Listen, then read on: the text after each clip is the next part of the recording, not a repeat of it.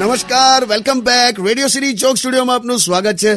કિશોર કાકા તમે મેચ જુઓ છો ના ભાઈ એ તો પેલું ક્યાં પછી કુંડળી જોવાની ને કેટલા ગુણ મળ્યા ને બધું બે મેચ એટલે એ નહીં બે ક્રિકેટ મેચ જુઓ છો એમ કહું છું આ તો આખું બોલ ને પણ હા ભાઈ ઇન્ડિયા અને સાઉથ આફ્રિકાની મેચ જુઓ છો ના ભાઈ હવે પેલી ઇંગ્લિશમાં કોમેન્ટ્રી આવે છે ને યાર બે હિન્દીમાં પણ આવે જ છે હવે અને આમે તમને તો ઇંગ્લિશ આવડે છે યાર પછી શું છે આવડે છે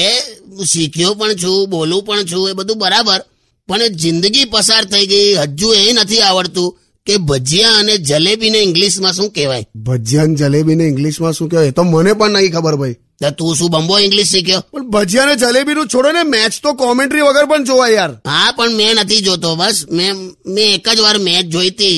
ઇંગ્લેન્ડ અને વેસ્ટ ઇન્ડિઝની એની મને એટલો ત્રાસી ગયેલો મેં કેમ શું થયું પેલું ટીવીની બ્રાઇટનેસ વધારું તો ઇંગ્લેન્ડ વાળા ગાયબ થઈ જાય અને ઘટાડી દઉં તો વેસ્ટ ઇન્ડિઝ વાળા ગાયબ થઈ જાય બંને દેખાય એવું એડજસ્ટ જ નતું થતું લાય કંટાળીને બંધ કરી દીધું મેં કાકા તમારું તો શું કરવું યાર સ્ટે ટ્યુન વિથ કિશોર કાકા ઓનલી ઓન રેડિયો સિટી 91.1